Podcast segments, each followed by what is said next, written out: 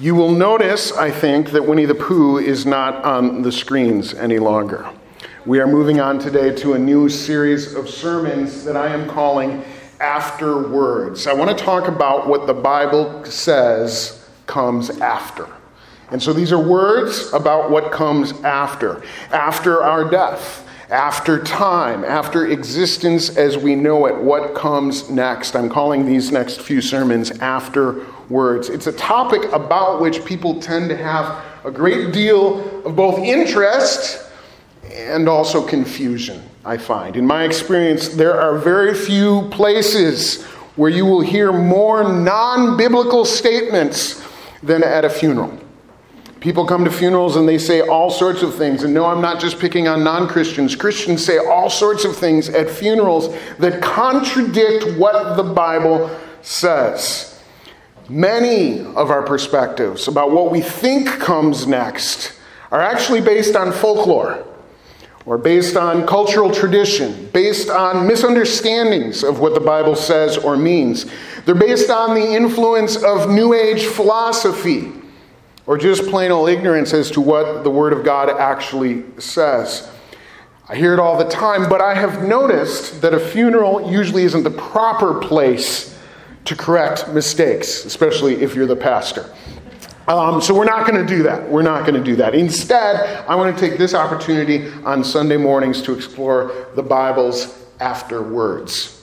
The challenge, of course, is that there's no single place in the Bible where we can turn and just on one page read everything in terms of a detailed description of what comes next. Most of the biblical references to after are pretty vague, and they're scattered throughout scriptures. There's a lot of simile, and there's a lot of metaphor, and there's a lot of different layers of things to try and understand. One of my favorite authors and theologians, a man by the name of N.T. Wright, has said that these are just a set of signposts pointing into a dense fog. But he quickly adds that doesn't mean that they aren't true. It just means that we cannot always fully see what it is that they are pointing to. And so we're going to spend, I think it's 7 weeks or so talking about the afterwards. And today specifically, I want to talk about afterwards about eternity. If we're going to presume to talk about what comes after this life, I thought that really the logical place to start, where we need to be on today, week one, is convincing ourselves that something outside the boundary markers of birth and death actually exists. Like, let's set this whole series up by just talking about eternity itself and its very nature. We must be convinced that there is something beyond the boundaries of human birth and human death. And if we were convinced of that, we certainly wouldn't be alone. The General Social Survey, which is a secular survey done of the entire American population every year, tells us that roughly 70% of people believe in some sort of existence after death. Some sort of being, some sort of existing after we die. Chances are, though, that most of those respondents don't have a very clear understanding about what the Bible says about eternity or our role in it. And so that's where we want to be today, and I'm going to dive right in. The most important thing that we need to understand as a starting point for this is that God exists outside of time. God exists outside of time. This is the consistent testimony of Scripture. Now, I want to clarify what I mean by that. When I say God exists outside of time, I don't just mean that God is really, really old and that he's going to last forever. I don't just mean that God pre-exists the beginning and pre-exists the end. What I mean is that he is literally not subject to the boundaries of time. And we're going to get, I think, a little bit into quantum physics for a moment. If you're that kind of a guy this morning, this is the kind of thing that's going to excite you. If you're not, don't worry, I'll be done in like 2 seconds here. But the point is, we aren't saying that God goes from here to there in the same sense that you and I live one day after another. We experience time, and time is bounded. And what we are saying is that God exists outside of those boundaries. Let me tell you what I mean. What are the first 4 words of the Bible? Most of you, many of you would know this. The very first 4 words, Genesis chapter 1, verse 1 says, in the beginning, God. Okay? We would go on and created the heavens and the earth, so on and so forth. But we're not worried in this moment about what he did. We just are noticing that the very first four words of the entire Bible say, in the beginning, and there he is. So it's the beginning, it's the first boundary marker of time, and he's already there. Why? Because he's outside of it. The Apostle John, when he wrote his account of the life of Jesus, the Gospel of John, as we call it, he echoed these first four words. He says, in the beginning, and then he used his favorite nickname for the Son of God. He says, in the beginning, the Word was. Listen to those verb tenses again. Oh, we've had quantum physics and we've had grammar already. It's going to be a good morning. In the beginning, the Word was. Not in the beginning, the Word started. How can you have a beginning if something already was? Well, that something must be outside the boundaries of what that time itself is. Look, that's all a little bit heady for some, I think, but let's put it this way. Psalm 90, which is one of the most ancient psalms in all of our Bible, written traditionally, we understand, by Moses. Psalm 90 says this: before the mountains were born, before you gave birth to the earth and the world, from beginning to end, you are God. And it goes on a few lines later to say, for you, 1,000 years are as a passing day, as brief as a few night hours. Most of us are probably familiar with that last turn of the phrase, right? For God, 1,000 years are like a day, and sometimes we turn it over and a day is like 1,000 years. How could that be? Look, we are not saying that God's watch is broken. We are not saying that God has infinite patience and just kind of sits around and doesn't worry about the passage of time. We are describing the fact that God actually stands outside the passage of time. He is not bounded by time. God exists outside of time. You and I experience our moments and our days sequentially.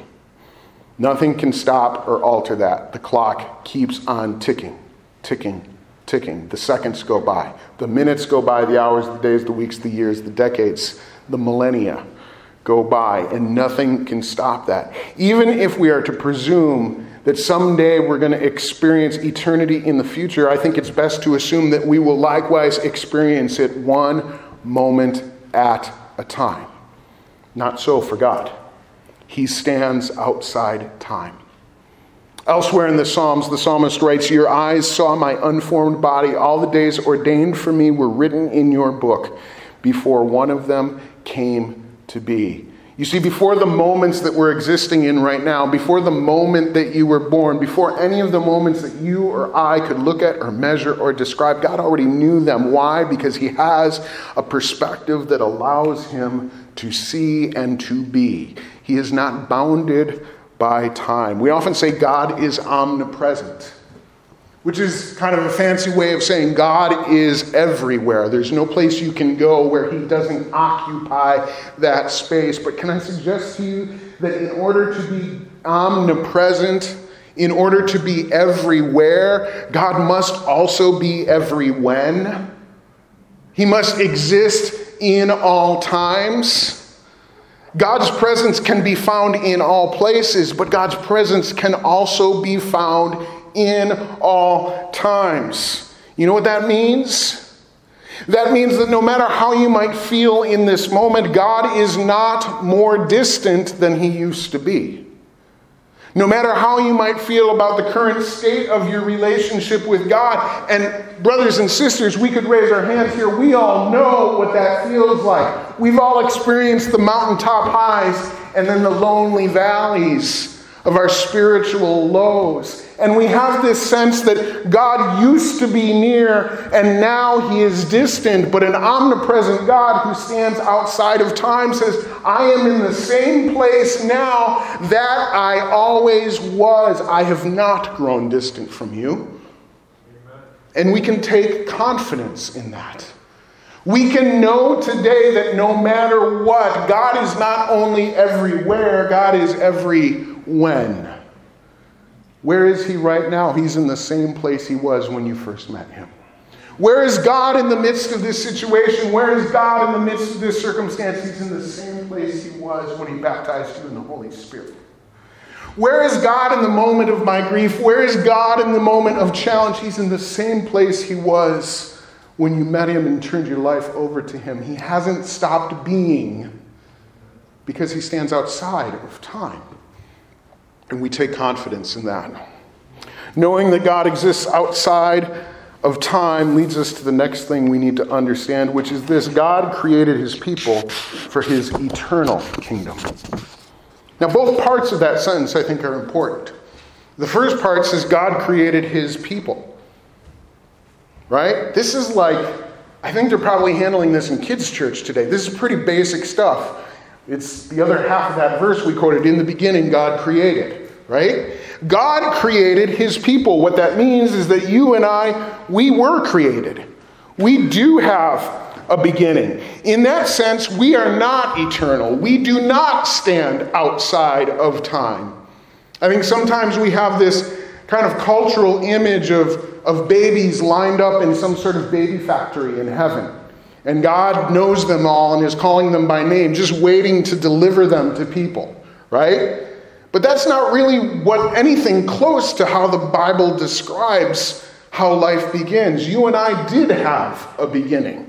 You and I do have a beginning point, and in that sense, we don't stand outside of time. The Bible refers to a specific moment when each of us was woven together by God.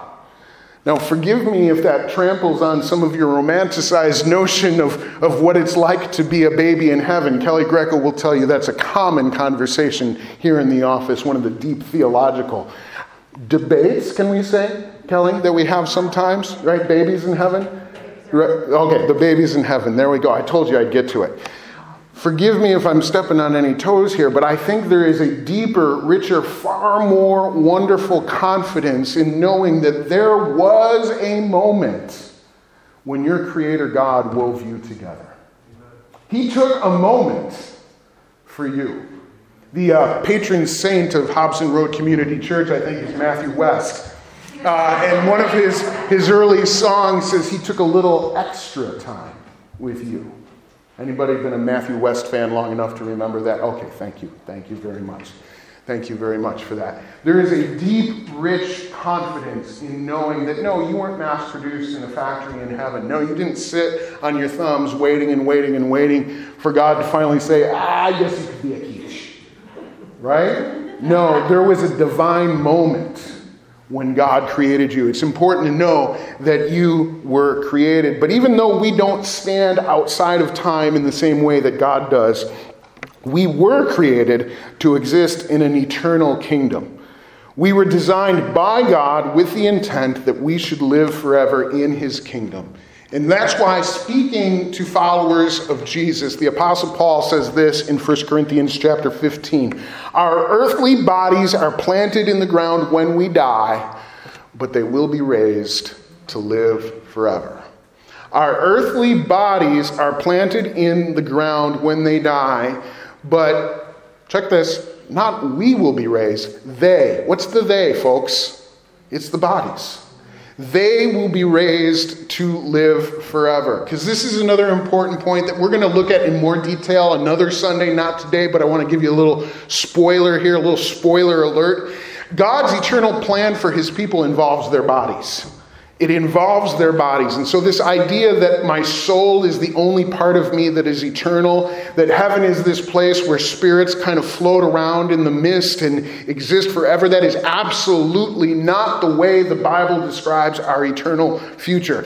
Afterwards, about eternity, into eternity, you will have a body very much like the one you've had throughout your life. Pretty awesome, right? I mean, not all of you are going to look this good, but afterwards, into eternity, you will have a body very much, not exactly, we'll talk about that another week, but very much like the one you had throughout your life. That's a topic for another day. The point here is that we were created for an existence that goes far beyond the one we can see or touch or feel here. This isn't what we were created for. And that can cause us to feel deep yearnings, right? Yearnings that we don't always understand. Sometimes those yearnings can be very, very comforting. But sometimes they can cause us pain. And the Bible understands this. It shows us how we sometimes experience both hope and despair. Hope, but also despair. Both of those are common feelings in this yearning we have for a world that we do not fully see or understand, those signposts pointing into the fog. There's a movie that I can't really, in good conscience, recommend from the pulpit. So I'll just talk about it anyhow. In 1988, Eddie Murphy and Arsenio Hall starred in Coming to America. You don't have to raise your hand if you saw it, because that would make people pray for you. They did a sequel of this just this last year, which I don't know what the record is for the longest period of time between a movie and its sequel, but I was pretty impressed. I didn't see the sequel, but I may or may not have seen the original movie several times. I was reminded of Coming to America when I was thinking about this point. There's this wonderful tension in that movie. If you're not familiar with the story, Eddie Murphy plays the part of a rich, beyond your wildest dreams, African prince who has rubies and gems and jewels and gold and palaces and silver and everything you could ever imagine. But it's time for him to get married, and he doesn't want to marry the type of woman that his parents would choose for him to marry. And so he takes his trusty servant, Arsenio Hall, who also lives in the lap of luxury. And together, the two of them come to America, and they come looking for a wife for this young prince. But Eddie Murphy decides that they want to go incognito. He doesn't want to find somebody who will marry him for his wealth or for his riches or for his heritage. He wants to find somebody who will love him for who he is. And so they dress down, and they, you know, where could someone find a woman fit to marry a prince? Queens, New York. So they go to Queens, and they share an apartment in a slum. And he gets a job at a McDonald's. Not really, but if you know the movie, you understand. A fast food restaurant. And he lives as a janitor and just goes from the top of the social structure to the bottom. Eddie Murphy does, because he's convinced that this is the way he's going to find the woman who will be his true love. And Arsenio Hall really has no say in the matter. He's just there at the whim of his prince, Eddie Murphy. And he's there to help, but he doesn't really want to be there. And he doesn't really belong there. And the movie plays on that tension, because there are moments when Arsenio Hall is very, very excited because he knows the mission and he understands the mission, and he gets that there is coming a day when he is going to return to paradise and be in the lap of luxury. So let's do this thing. Let's get this party started. Let's make this thing happen so that we can go home. But there's other moments in the movie where he's like, why am I even here? Why am I even here? And you get the sense that the character would do anything not to be where he is. And I just think that struggle, that tension, is very much what it's like to be a Christian who knows somewhere deep within him or herself that we're destined for a place, that we belong in a place, and this ain't it. And sometimes that can give us great hope, right? But sometimes it leaves us in a place of despair. The Bible knows about this struggle, and it does a good job, I think, of capturing it. On one hand, we struggle through an existence that ultimately will not last. And like those signposts pointing into a dense fog, we can't fully see what we were made for. The author of Ecclesiastes, in his memoir, chapter 3, verse 11, says, God has planted eternity in the human heart, but even so, people cannot see the whole scope of God's work from beginning to end. It's like we know it's there, but we can't see it, and that hurts. But on the other hand, knowing that we were created for an eternal kingdom gives us real reason to hope, because even in the midst of trouble, we can be confident in what lies ahead. Again, I turn to the Apostle Paul, this time in 2 Corinthians chapter 4. He says, for our present troubles are small, and they won't last very long. Yet they produce for us a glory that vastly outweighs them and will last forever. There's that hope. So we don't look at the troubles we can see now.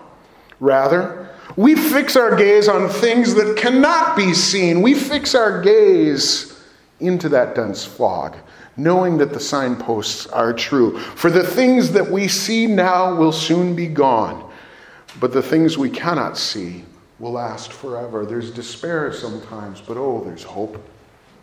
Oh, there's hope. Church, maybe you needed just to hear that word today. The things that you see now will not last forever. The things that you see now, the trials that you see, the tribulation, the struggle that you see will not last forever. Could we unpack that a little bit? The riches that you chase will not last forever. The glory that perhaps your flesh desires will not last forever. So fix your eyes not on that. Whatever it is that you see right now, fix your eyes not on that, but what is unseen, because that will last forever. So yes, there's an eternity that we cannot see. And you might think that as a Christian, our best move then is to just settle in and hunker down and wait for eternity to begin. You might think that our best move is to not get too disappointed if we can hardly help it while we wait for the next world to start. You might think that, but you'd be wrong. Because for the Christian, eternity begins now, not later. Eternity begins now, not later. Folks, this is the gospel of Jesus. The good news isn't that God exists outside of eternity and that his people are destined for an eternal kingdom. I already said that, but that's not the good news. That's just the news, right? But that's not the good news. That's not the good news that Jesus came to proclaim. Read the Old Testament. We already knew that. Before Jesus came, we already knew that God existed outside of time. We read from the ancient Psalms, they knew that God existed outside of time. Before Jesus came, we already knew that God's people were destined to live in that kingdom with him as king forever and ever. We already knew that. Read the Old Testament. It affirms that again and again. We didn't need Jesus to come and tell us that God exists outside of time, that his people are destined to live in eternity with him, and that sometimes that kind of stinks. We didn't need Jesus to tell us. That's not the good news. But do you know what the good news is? The good news is that eternity begins now, not later. That's what Jesus came to say. Jesus came to say that hope that your ancestors have yearned for, that hope that burns within your heart when you realize this is not my home, that hope, you can live into that hope starting now. That's the gospel. That's the gospel. Jesus said you don't have to wait any longer. The message that Jesus came to proclaim is that by following him, we can begin our eternal existence right now. We see it again and again in his words. Here's one of my favorites in John chapter 3, verse 36. He says, "And anyone who believes in God's Son has eternal life." Can we go back to the grammar lesson? Has eternal life, as in present tense. Jesus could have said, this is not a problem with the ancient language, he absolutely could have said, anyone who believes in God's Son will have eternal life. He could have said that, but he did not. He said, anyone who believes in God's Son anyone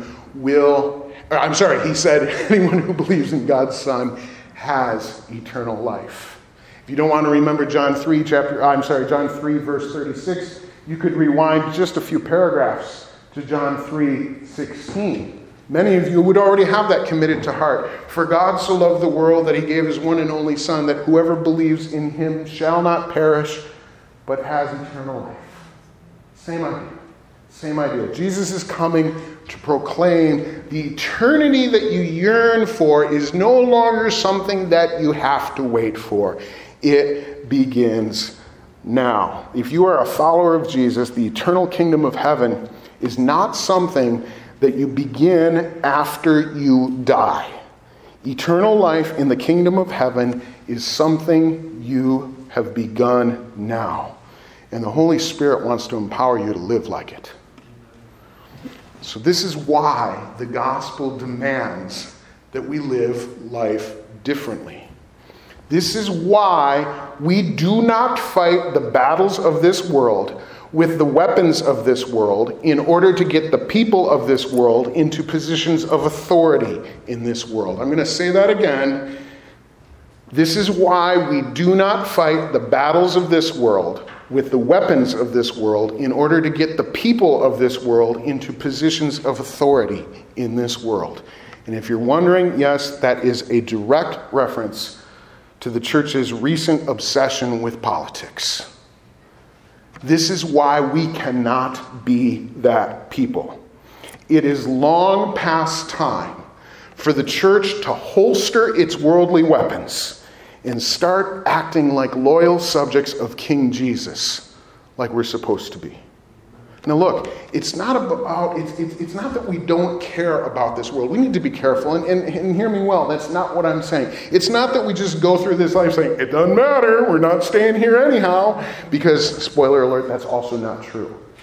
Okay? We don't go through life. This has implications in all sorts of issues that are before us today that maybe we don't think about in terms of our faith, like the way that we care for the planet and the way that we treat other people and the way that we do different things. Look, this is part of the gospel. I'm not suggesting we ignore those things. I'm not saying they don't matter. It's not that we ignore problems and suffering. It's just that we're subject to a different kingdom.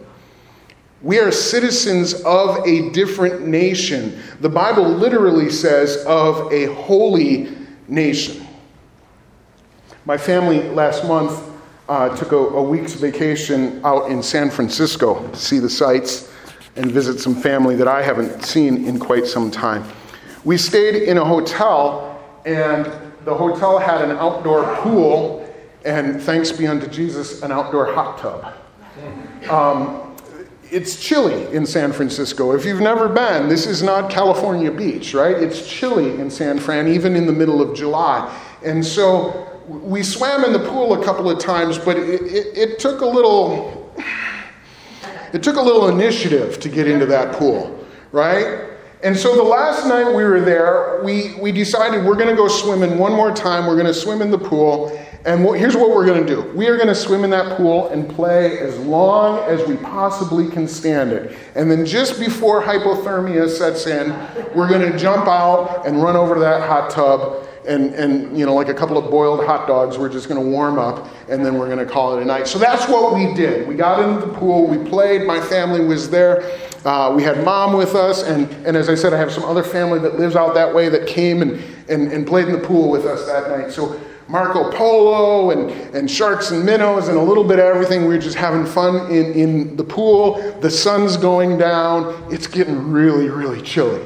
And just about the time our fingertips are turning blue, it's like, all right, we've had all we can have. Let's get out and run. Don't walk. Run to that hot tub over there and warm up, which is what we did. We got out of the pool and we ran to the hot tub and we stepped in it and realized the heat pump was broken. And the water was like lukewarm-ish. I mean, marginally better than the pool, but not enough to return circulation to the places you wanted circulation right in that moment. And so we get into this pool and it's complete, you know, is there a button we need to press? Is there a thing we need to do? Nah, it's just totally broken. One of the hotel workers walked by. I said to him, this thing is broken. Is there a breaker you can reset or something? And he said, no, don't worry, it's not broken.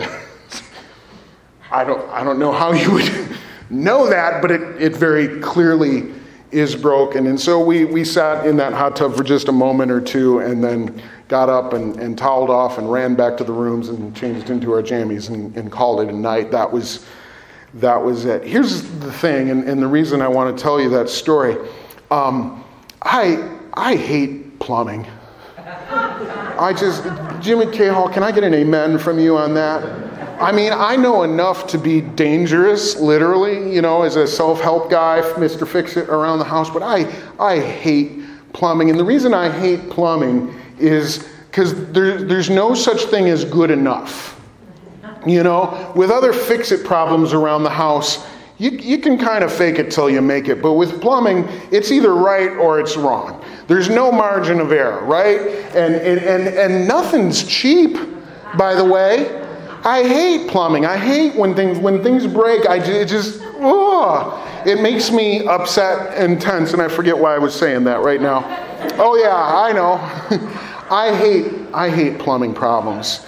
And so, to have a pool and to have the heat pump broken or the circulator or something, who knows? It could have been a million things that were wrong with that. Just like my hair's turning gray even thinking about it, except it actually wasn't. That whirlpool, that hot tub, it was broken, right? Thousands of dollars probably to fix that. I don't know. And I didn't give it a second thought. I toweled off. I got into my jammies. I went to bed. I didn't think about that broken pool other than to laugh about the story until I wrote it in my notes this morning. Never gave it a second thought. Let me tell you a second story. The other day, I was cleaning the bathroom in my house, cleaning out the shower and bathtub. And as I did so and was rinsing the bathtub down, I noticed that the water wasn't draining. And without even skipping a beat, I went and grabbed my tools and pulled that drain apart and got at the clog, routed it out, got the clog, done. Fix it. Took care of it right away. And that was a little project. A little clog and a bathtub drain. Why was one of those so much more important to me? Why was one something that I was willing to walk away from? But the other one was something that I literally didn't want another minute to go by before I addressed it. What's the difference? One problem seemed to be really big, but it pertained to a place that I wasn't meant to stay in very long. I was leaving the next day. The other problem seemed to be pretty small, but it pertained to the place that I call home. And it mattered so much that I dropped everything else to take care of it. I think that too many Christians think that their divine role is to just suffer through the broken hot tubs of this life while waiting helplessly for the next life to begin. And that kind of mentality makes life seem overwhelming, and it makes religion seem boring and out of touch. But that's not what the Bible says. The Bible doesn't say that. Christian, follower of Jesus, beloved brothers and sisters, can I tell you what the Bible says? You don't live here. You're just a temporary resident. You don't live here. Your status here is not important or relevant to your divine purpose. Your allegiance to a divine king is what matters. And he's the one who already sits enthroned on high. There's nothing else you need to wait for. There's nothing else you need to wait for. And I just think it's time for us to start living as the eternal citizens of God's kingdom that King Jesus says we are. So what does that mean? Well, it means that just like the Roman citizens in the days of Jesus or the Apostle Paul. Think about that. The New Testament, you're probably familiar with the fact that it talks about citizenship. A handful of different places. Citizens of heaven. Our citizenship is not here. This is the kingdom we belong to. This is one of the major themes of the New Testament. And almost all of these phrases are taken either from Jesus or Paul. And both of them are living at the height of the power and influence of the Roman Empire. So yes, they're thinking about Rome. That's the metaphor that's on their mind as they're saying in writing these things. So what does that mean for us? It means that just like the Roman citizens in the days of Jesus and Paul, just like them, we live a little bit differently than everybody else. It means that the rules are different for us. It means that we have privileges that the others don't have. Do you remember the story when Paul was arrested and they were like, we're going to whip you? And he's like, are you allowed to whip a Roman citizen? And they were like, we're definitely not going to whip you. See, we have privileges. We have privileges that not everybody else has. It means that even if our current residence is in Corinth or Ephesus or Philippi, we live as if we were in the city of the Lord and the King himself. Our King has declared that diseases are healed. So we live presuming that he has the power and the authority to defeat sickness. We live differently that way. Our King has declared that evil is vanquished. So we refuse to live in fear of what harm the enemy might want to inflict. Our King has declared that his kingdom is on the move. So we move with him as he heralds his good news. We proclaim, he reigns, he reigns. Jesus is Lord. That's how we live. It's a little bit different, isn't it? You see, we don't live according to the rules and the regulations of this world. We willingly submit to the authorities as King Jesus has told us we can. But our spirits find their home in a different place. Our spirits find their foundation in a kingdom we can't really fully see yet because we have signposts that are pointing into a dense fog. But that doesn't mean that the signposts are wrong. It doesn't mean that they aren't trustworthy. It doesn't mean that we can't know and rely on the Word of God to point us and to guide us and to direct us and to be our all-sufficient rule. It just means that we have faith and that we focus on what is unseen. And so our commitment to those things cannot and should not be shaken. No matter how many hot tubs in this hotel are going to break, Jesus is Lord. Eternity has begun. The kingdom is now, and nothing can change that.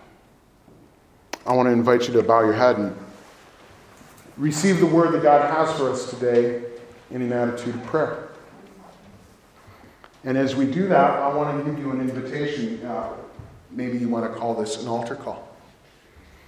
I recognize most of the faces in the room today. And so that I know that many of you would say, well, I've already received Jesus as my Lord and Savior. I've already become a Christian. And I honor that. I believe that. I trust that. And I respect that. But I'm going to give an altar call nonetheless. And I hope that's okay with you.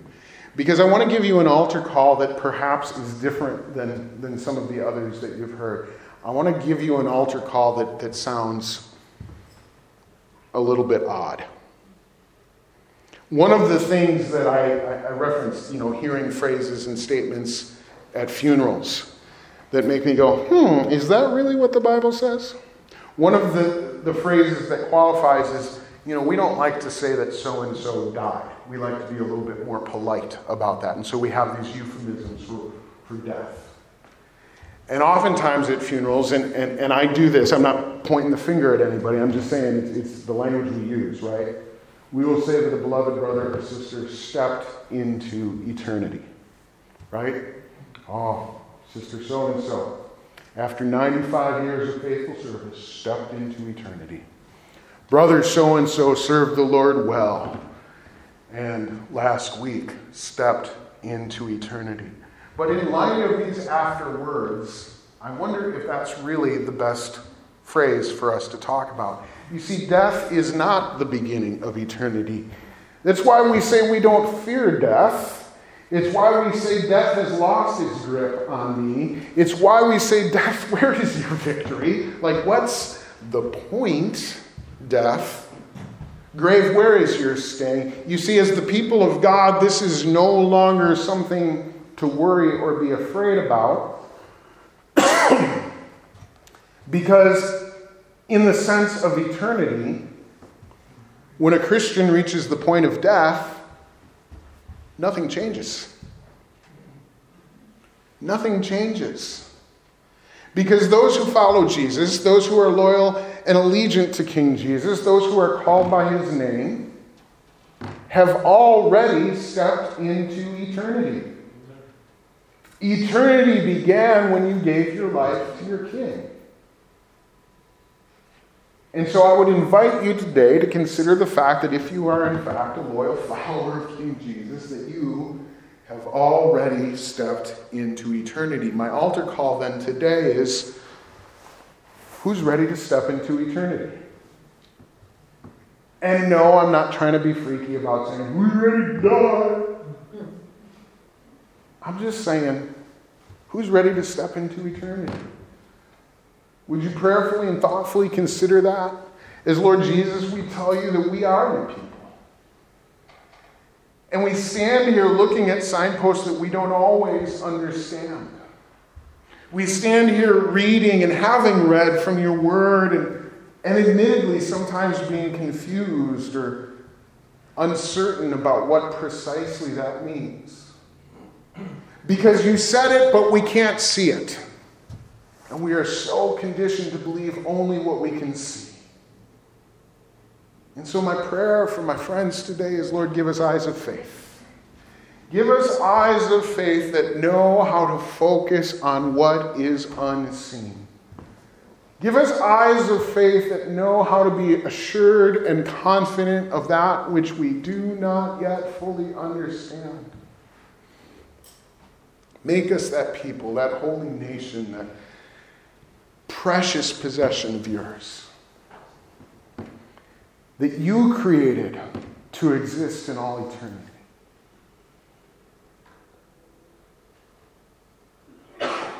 Church, with that in mind, I ask you this. Who's ready to step into eternity? In the quietness of your heart, would you tell the Lord Jesus today, I'm here. I'm here. Maybe I've always been here and I didn't realize it. I never thought of it that way. I didn't understand it. Maybe I've never fully been here before, but Lord Jesus Christ, in this moment, I am here. I am stepping into eternity. No longer will I worry about the broken hot tub in the hotel you've put me in. Because I know that there is an eternal kingdom. I know that even one day when my body is buried in the ground, it is only a marker that it too will rise. Imperishable, as the word says, that I will be in the place you have designed me for. Lord Jesus, I'm ready to step into eternity. God, help us to live in that reality today. Help your people to be a people who understand that there's no longer anything to wait for. That the promises of your word in Jesus Christ are yes and amen. When God says be healed, the testimony of our faith says yes. When God says be released, the testimony of our faith says yes. When God says be raised up, the testimony of our faith says yes. We will not be a people who say, just a minute. We will not be a people who say, I'm not sure yet. Check with me later. We are a yes people. We are an amen people. We are an eternity people. Because that is who you have created us to be. And so we thank you today, Lord, that much you have made clear. That much you have made clear. We still cannot fully describe or picture or understand every nuance, but that much you have made clear. We are an eternity people. Mark it on our hearts. Mark it on our hands as we use them in this life. Make us heralds of that truth because your kingdom is advancing. We pray it today in the holy and sufficient name of our Lord and Savior and King Jesus. And everybody says, amen. Amen.